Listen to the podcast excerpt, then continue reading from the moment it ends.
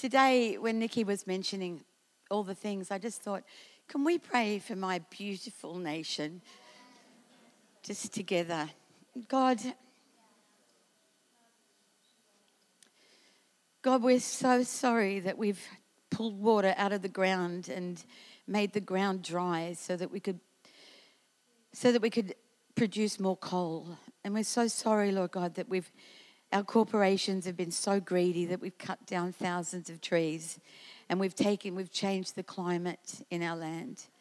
God, we're so sorry that we haven't listened to all the reports way back to the 70s and, and even before that. Lord, we're so sorry that we've been we're all saying, oh, we didn't realize. Lord, we're just so sorry. And Lord, I know that there are answers, but right now the answer, the only answer, Lord, is just to have pouring rain. So, Father, we just pray for pouring rain on our nation. And Father, I pray that as you pour the rain on our nation, Lord, that you would change the church in our nation, Lord. That we would no longer be looking at ourselves and our image, but Lord, that we would be looking at what it is that you want to do in our land. And I ask you for that, Lord, in Jesus' name. Amen. So, do you know, um, Britain changed me. I, I, this isn't my notes, but I want to say again when Rick and I came to Britain, we, we had this picture of what church should be like. And, um, and really, it was about getting people saved and building more churches. And there's nothing wrong with that, it's a good thing. And, and Skylark has done that, and, and so all of that's wonderful.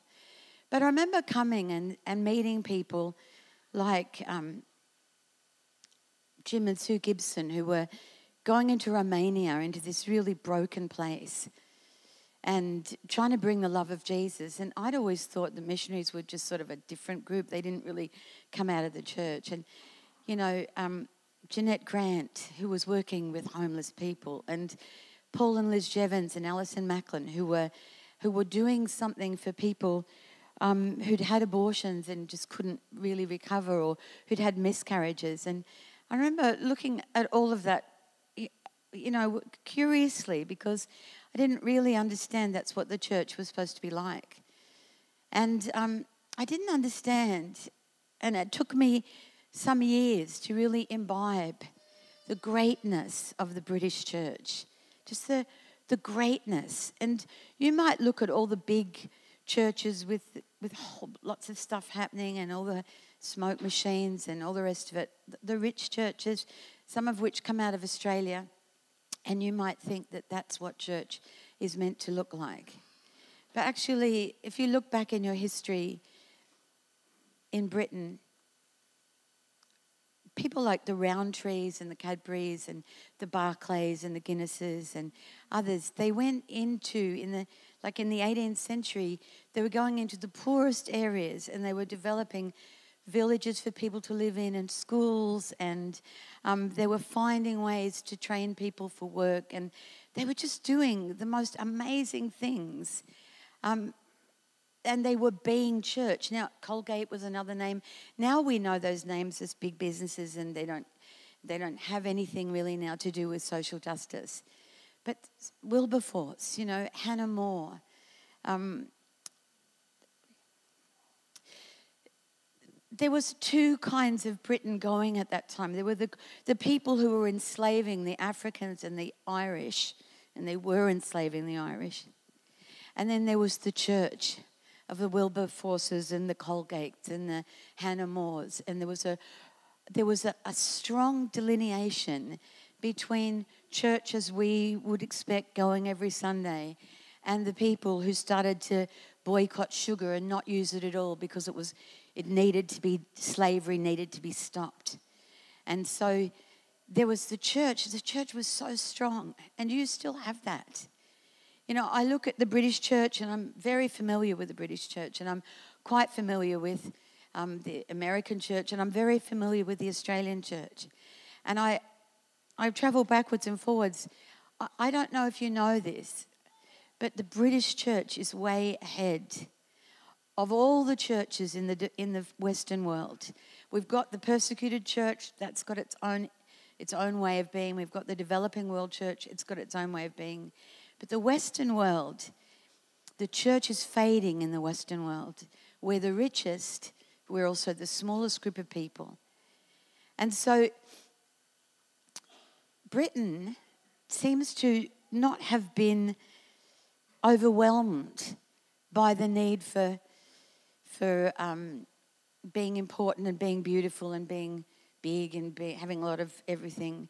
Britain seems to me, everywhere I go, I see people who are reaching in, like, you're a new generation, you know, going again. Sue and Jim were doing something, and now Big Love is going. And so many of you, like this, I, I, I could just sit and repeat, just go through, like, um, you know, um, what you guys are doing. I forgot the name of it. Reach every generation, reaching every generation. Working with kids with knife crime, transforming lives for good, which is about making sure that kids that rely on school lunches through the holidays don't get enough to eat. Transforming Lives for Good is doing that. The Eden Project, where people are leaving, you know, beautiful middle class environments and moving into the worst district. You guys are way ahead. You're so far ahead. And when I come to Britain, I cry a lot because I see the church working. Now, you can say, well, it's not really in my neck of the woods or over here, or we're not. You, you know, a fish doesn't know what water is. Of course, there's always going to be people who just go on Sundays and then come home. But, but that's not what this church is about, and that's not what so many churches across this nation are about. You're looking to find ways. So I'm very aware ways to reach people who wouldn't otherwise be reached with a gospel that is not just about getting saved, but it's about the kingdom. And so I'm pressing, but it ain't working.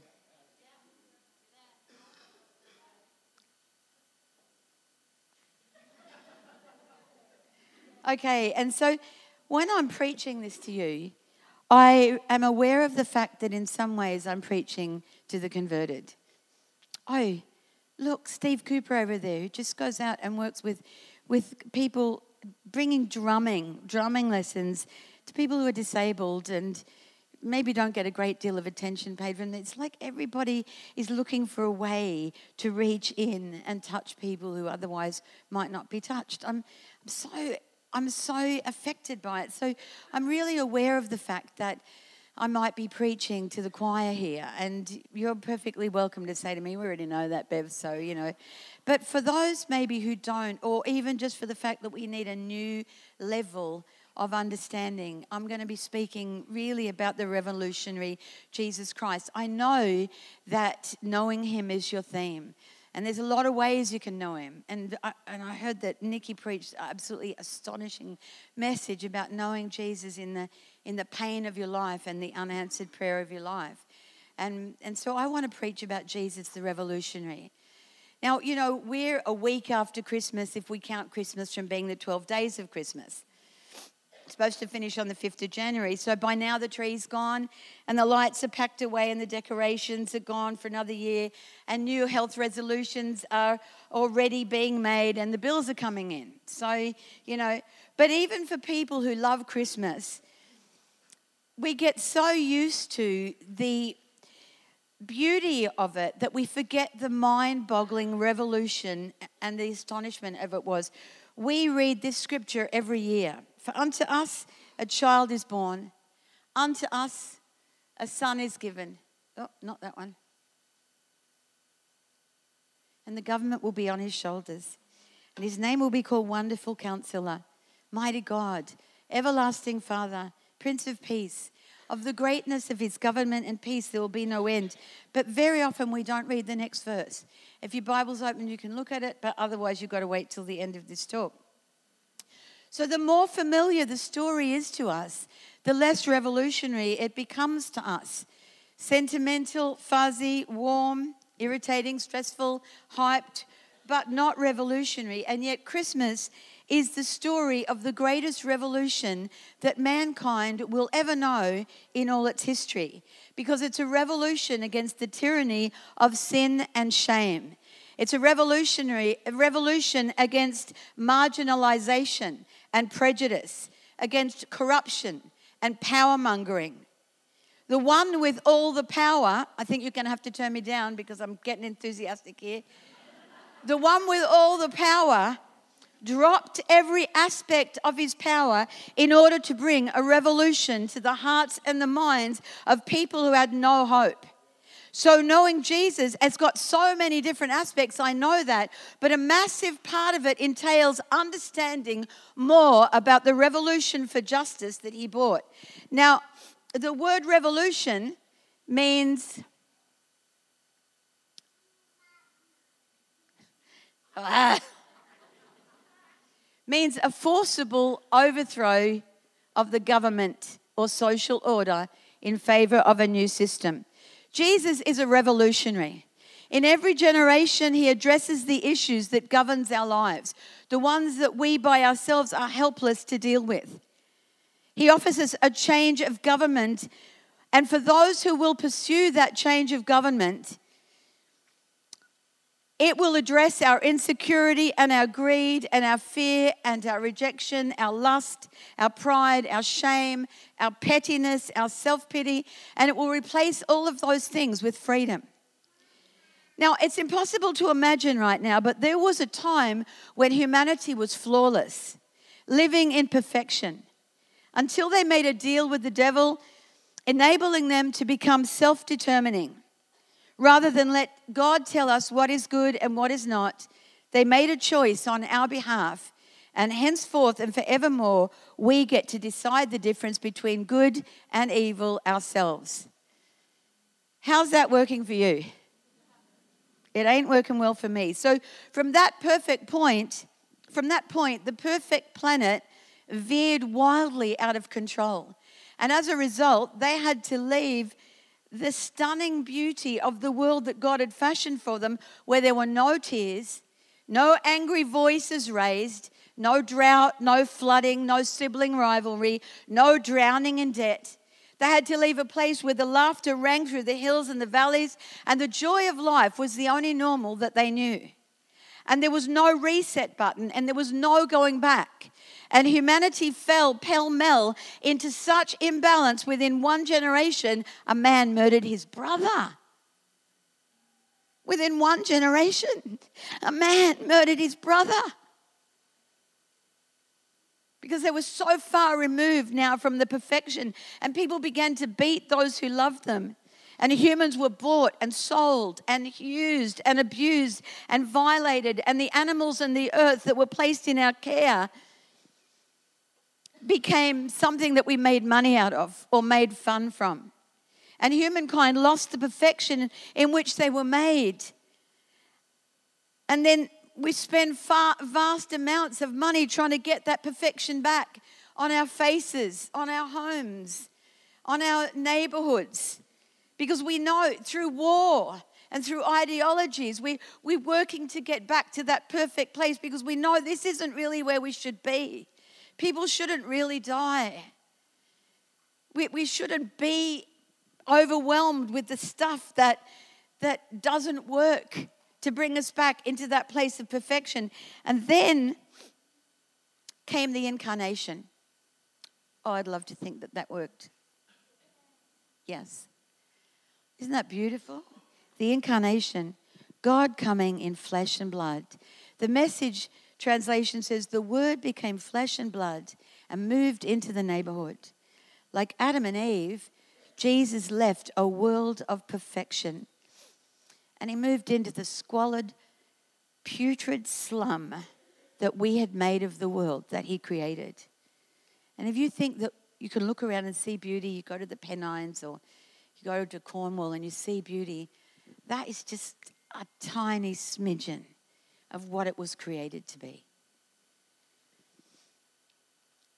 He was born days after his mum was traveling on a donkey. He was born without a gynecologist or without a midwife. His, his arrival was shockingly domestic. He wasn't born in a mansion among the rich and the powerful. No celebrities welcomed him into their home. There was no hot and cold running water no warm, soft blankets to wrap around him. In fact, in his entire 33 years, he never even visited the important people in his town, and they didn't visit him either. And when he came to be one of us, God positioned himself not in a palace, but in a family. The new creation began in the confines of siblings and parents, and you know what that's like. The way he chose to become one of us meant that the people he came to save were entirely oblivious of the fact that God was engaging with us on our terms. Our ordinary humanity was the place he chose to meet with us. Now, our celebrity culture values being seen and being acknowledged, but he began his work here in a manger and he continued it through 30 long years of ordinariness, of being hidden, of being unknown to anyone at all, really, except the people in his town who saw him as the carpenter's son and his illegitimacy to be the proof of his mother's sin. He lived with that. Those obscure years where his humanness was growing are part of our salvation. Our humanity doesn't make it more difficult for us to relate with Jesus, it's what we have in common with Jesus. Can you imagine the jarring change? In order to reset humanity's clock and to ring, bring back our right to come freely into the perfect presence of God, he had to live in a place that was totally opposite of everything that he knew. A place where people screamed at each other and used and abused each other, where the dirt got in your eyes and your nose, where hay fever and cancer and disease and death are normal. A perfect being who left perfection and surrendered himself to be muddied and bloodied and broken and torn so that we could be free from our muddied, bloodied, torn brokenness and find the freedom that can only come with Him. Only come because of Him. The devil tried to make a deal with Him like he did back there in the garden, but Jesus is not a deal making God. There's only one way for Jesus. He came to save humanity, not just the lives of the people who were good enough, but any life with eyes to see and ears to hear to receive what he freely gives. He came into places of abuse and suffering, and many of you know and can think straight away. Your mind goes back to those places. He came into places of of uh, um, complacency and pride, and if you let yourself think that, you'll you'll see that in yourself as well. He wasn't afraid of the obscenities of wealth and of poverty because it's all equally tragic to him. And his purpose was to be those things so that we could be free from them. 2 Corinthians chapter 5 verse 21 says for he made him who knew no sin not just to carry our sin but to be sin. All of those terrible things that have ever happened to you, Jesus became that. All of those terrible things you've ever done, Jesus became that. Didn't just carry it, became it. He bestowed an astonishing gift of undeserved righteousness on anyone who would receive it, and receive it the day they found it, and receive it again and again throughout their lives. We are so prone to begin by thinking that only Jesus gives me righteousness. And then gradually, over the period that we've been a Christian, we make this long, slow descent into unconsciously congratulating ourselves on how righteous we are. And this is the thing self righteousness and unrighteousness are siblings, they're both unrighteous. They both stink equally. The freedom that we crave cannot be found in how well we behave or how good other people think we are. It can only be found in the sacrificial death and resurrection of Jesus Christ, not just five years ago or 15 years ago or 50 years ago when you first came to know Jesus, but now. Because now is always when we need his righteousness most. Now, I started off talking about Christmas, and Christmas isn't a biblical word. You won't ever find it in the Bible. We made it up out of two other words, which just goes to show you you can make up words. It's perfectly reasonable to make up words. So, this is literally Christ Mass, the Christ celebration. Mass means celebration. The Christ celebration for people like you and me who've given up trying to be good enough, righteous enough, rich enough, strong enough, spiritual enough, capable enough, caring enough, and are learning how to walk in the freedom of the celebration of Christ, the Christ Mass, celebrating that Christ is enough. So anyone who gets that increasingly becomes free from the tyranny of the world that constantly telling us You're not enough. You're not enough. You're not rich enough. You're not beautiful enough. You're not kind enough. You're not good enough. You're not friendly enough. You're not intelligent enough. We can say when that comes, don't say, No, I am, I am, I really am. We say, Yeah, I'm not. But Christ in me is. Christ is enough. And because He's enough, I'm enough. I don't have to try and make up the difference. So at the beginning of his life, and again at the end of his life, when he, when he was looking to, for a place to have the Last Supper with his friends, Jesus went looking for a room, a place that would welcome him and allow him to stay. Now, at that time, that was a physical place, but now he looks for room in our hearts. And he'll take up as much space as we give him. And we often don't realize that we're not giving up all, giving him up all the space. When I first became a Christian, there was a whole lot of things I didn't want to relate with God about because I was thinking that he might actually talk to me about it. I didn't want him to. And so uh, there's a lot of things I never prayed about because I wanted to go ahead and do what I was going to do.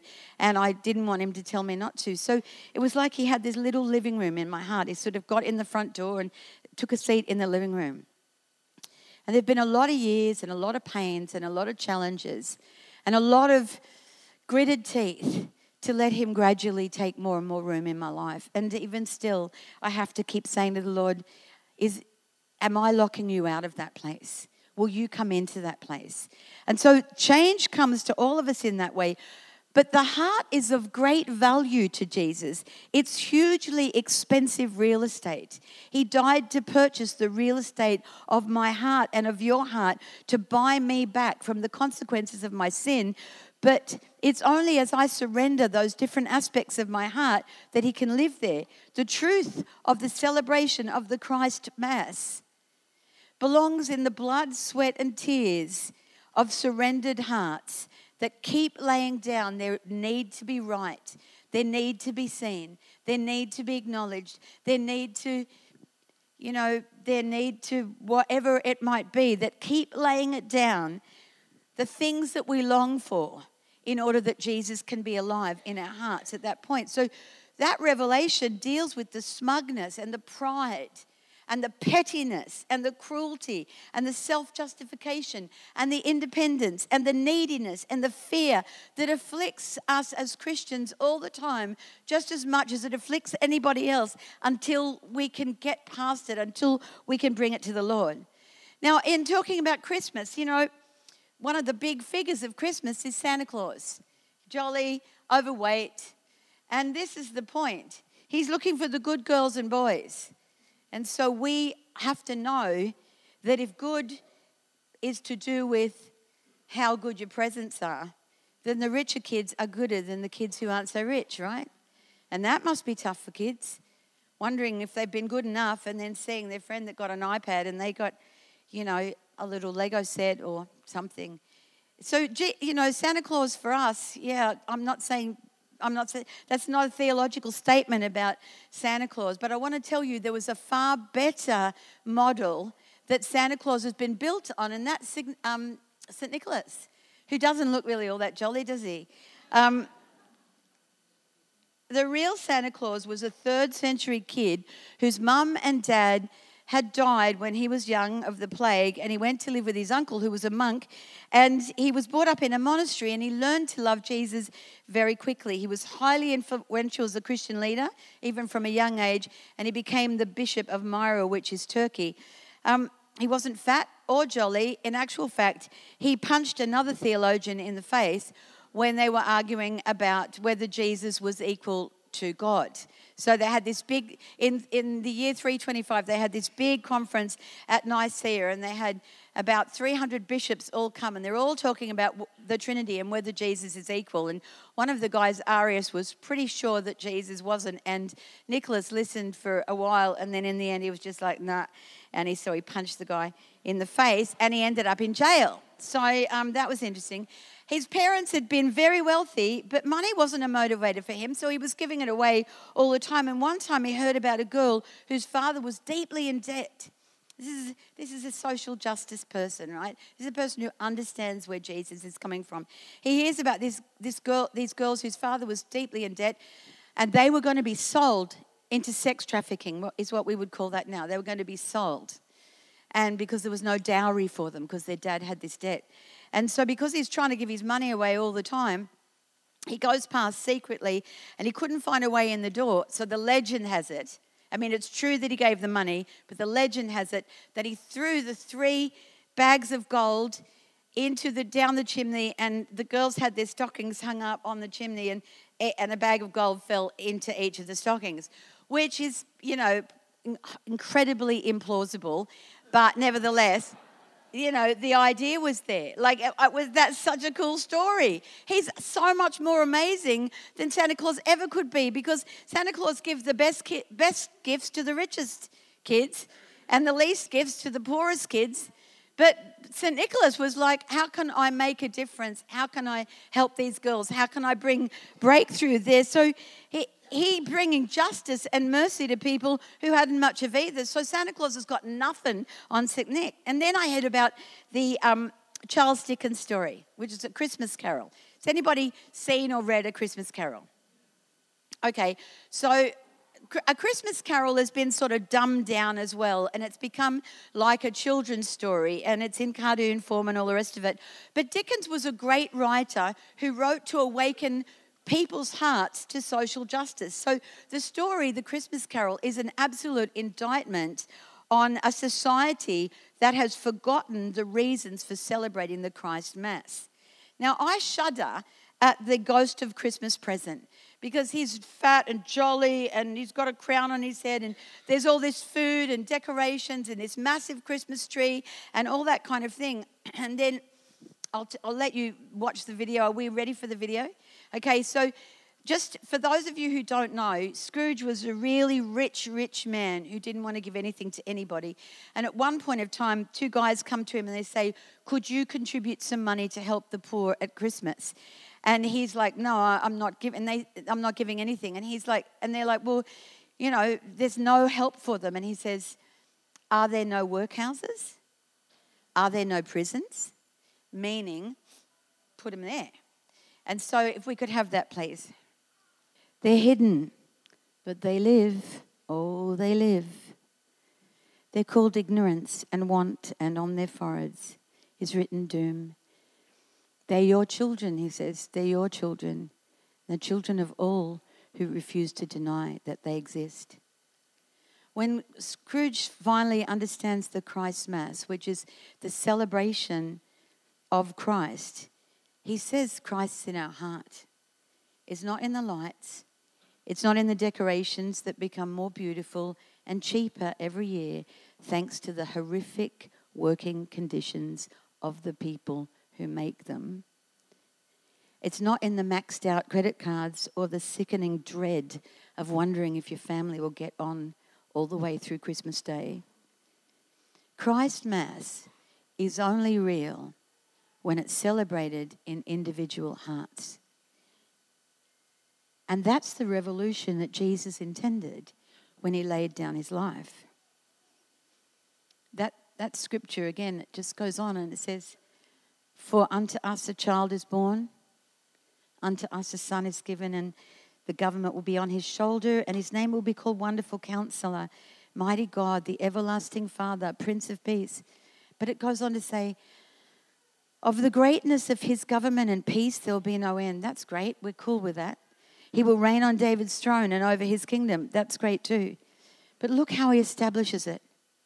He establishes it and upholds it in justice and righteousness. From that time and forever, the zeal of the Lord will accomplish this. He doesn't establish it in moral purity. I want to tell you, moral purity is the beginning, it's the baseline. And many times, what happens is the Church of Jesus Christ makes moral purity the thing. And then, okay, if you're pure enough, well, then just come right in. Moral purity is the baseline. And it's something we're all struggling just to keep working through and keeping our hearts right and doing the right thing. But I know that a pastor in Australia said to me, I'm passionate about justice. And at the time, I didn't have the words to say to him, but I will say it one of these days. You're not passionate about justice. You're just passionate about being personally seen to be right. You just want to be right. So if you've been misunderstood or misrepresented, you're passionate about the fact that you wish that wasn't happening. But Jesus is passionate about justice. When he says, Unto us a child is born, he doesn't mean to us Christians or us Jews. He means us.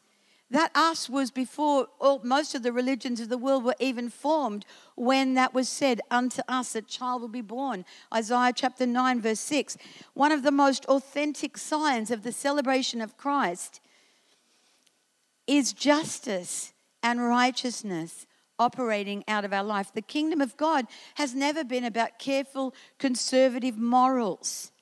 The, the church of Jesus Christ has become obsessed with sexual purity and sexual morality. But I just want to tell you, that's not wrong, but there's a, a lot of other things out there to be obsessed about that are to do with justice and mercy. You know, walking past the homeless person on the street and sort of turning our face to one side, hoping that they don't see that we don't see them. And so it's a given. Jesus is obsessed with justice for the poor and the marginalized. Scripture shows his values far beyond who is sleeping with who. God is vitally concerned with our understanding of poverty and justice. He says, pure and undefiled religion is this to look after the widow and the orphans in their distress. And also, yeah, you know, don't get caught up in the world. In Micah 6 8, which I've got tattooed on my foot now just so I don't forget it. And I've got it all over my house. He has shown you, O mankind, what is good.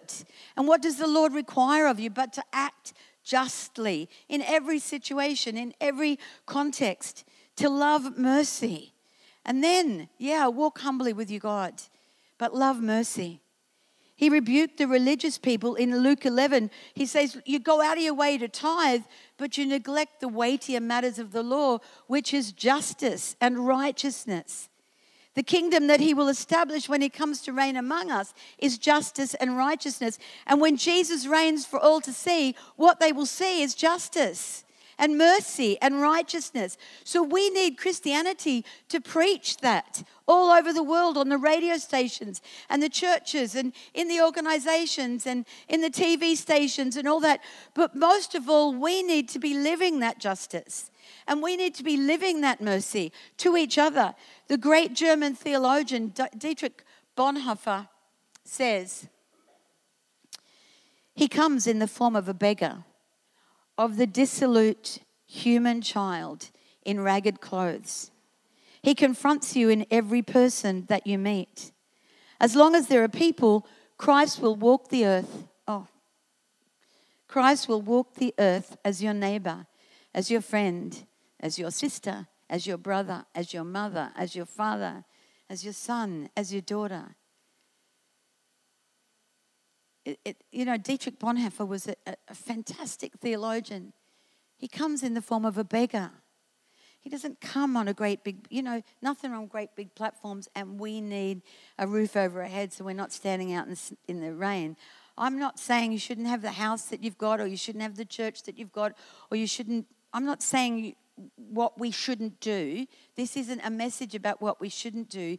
This is a message celebrating that we're following the greatest justice revolutionary that the world has ever known. And there has to be an outworking in our lives that expresses that.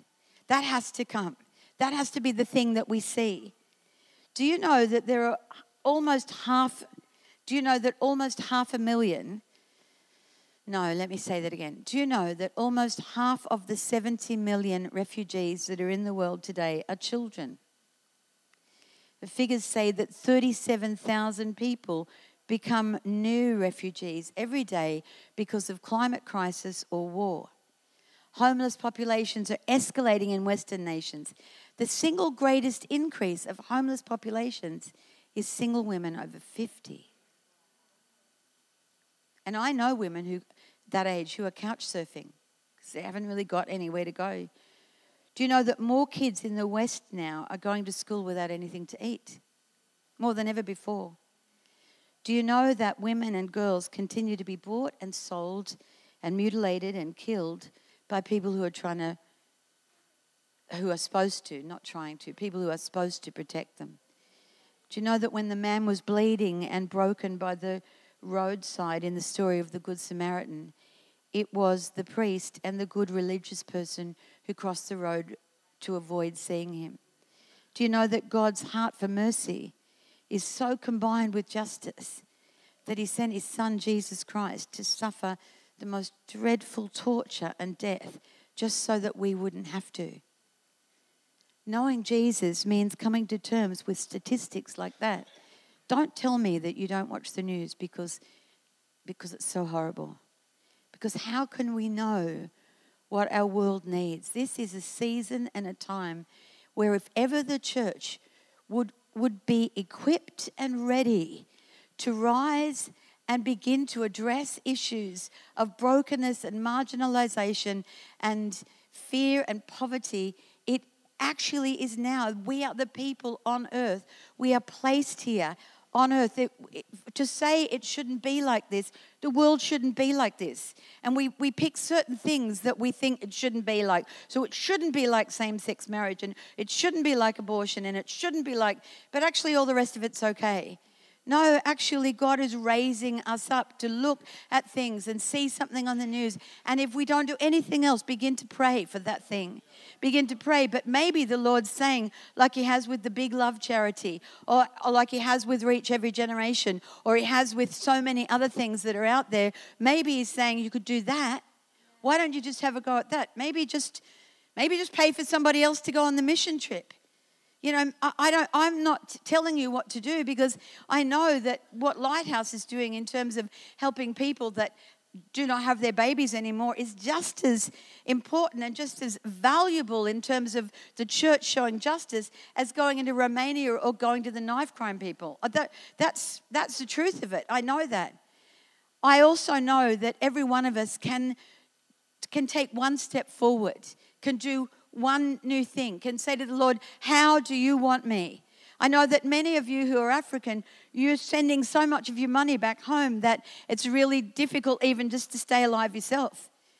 That's the truth. So, you know, uh, it's not just about money.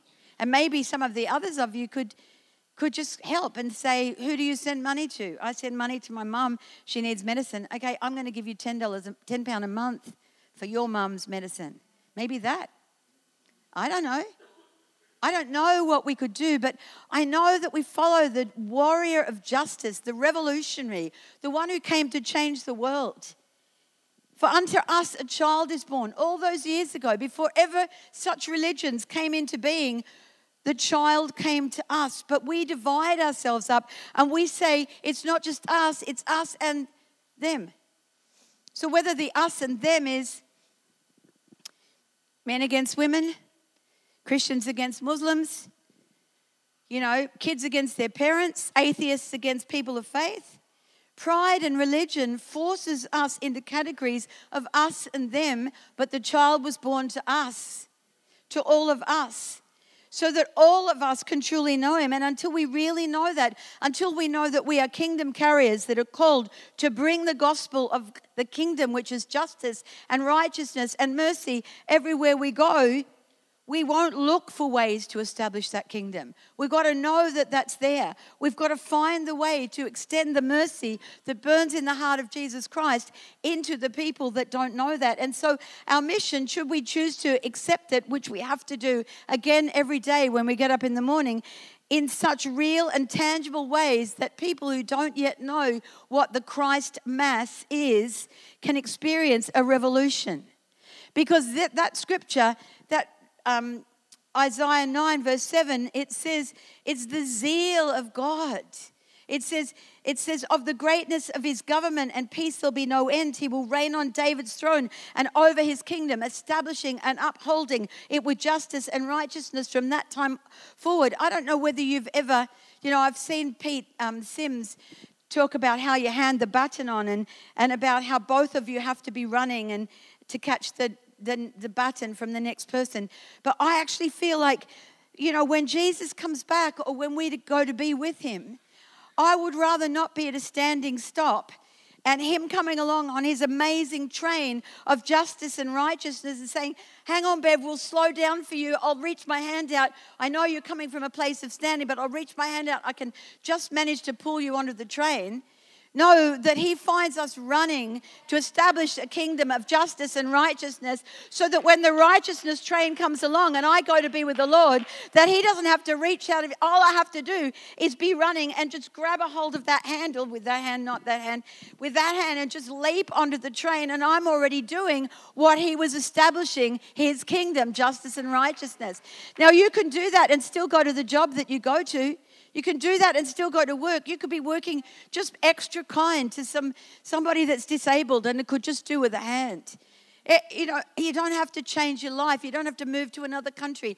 You don't have to shut down your business or, or leave your job because actually you've been sown into those places in order to be the kingdom of God there and to be justice and righteousness there. And when you're in when you're somewhere and people are gossiping about someone and you're in the workplace that you could be justice and righteousness instead of keeping your mouth shut or joining in. Even this little ways, no, I don't want to talk about that person. You don't understand the, the background that that person is struggling to deal with. We're not going to talk about that person. That's justice and righteousness. And so there comes on us something that we need in knowing Jesus, that we need to know all these different facets of Him. But there's this the, the, mighty facet is that our world is absolutely overwhelmed with injustice and lack of mercy and fear, fear of the other and not allowing the other in and not even so much as smiling to the person that walks past that in clothes that show that they're a different religion to you. You know what? Be great just to smile. Be great. That would be justice. That would be mercy. That would be righteousness. Because unto all of us that child was born. And you don't even have to use the word Jesus, but every time each of us does something from a heart that Jesus gives us, they are receiving Jesus.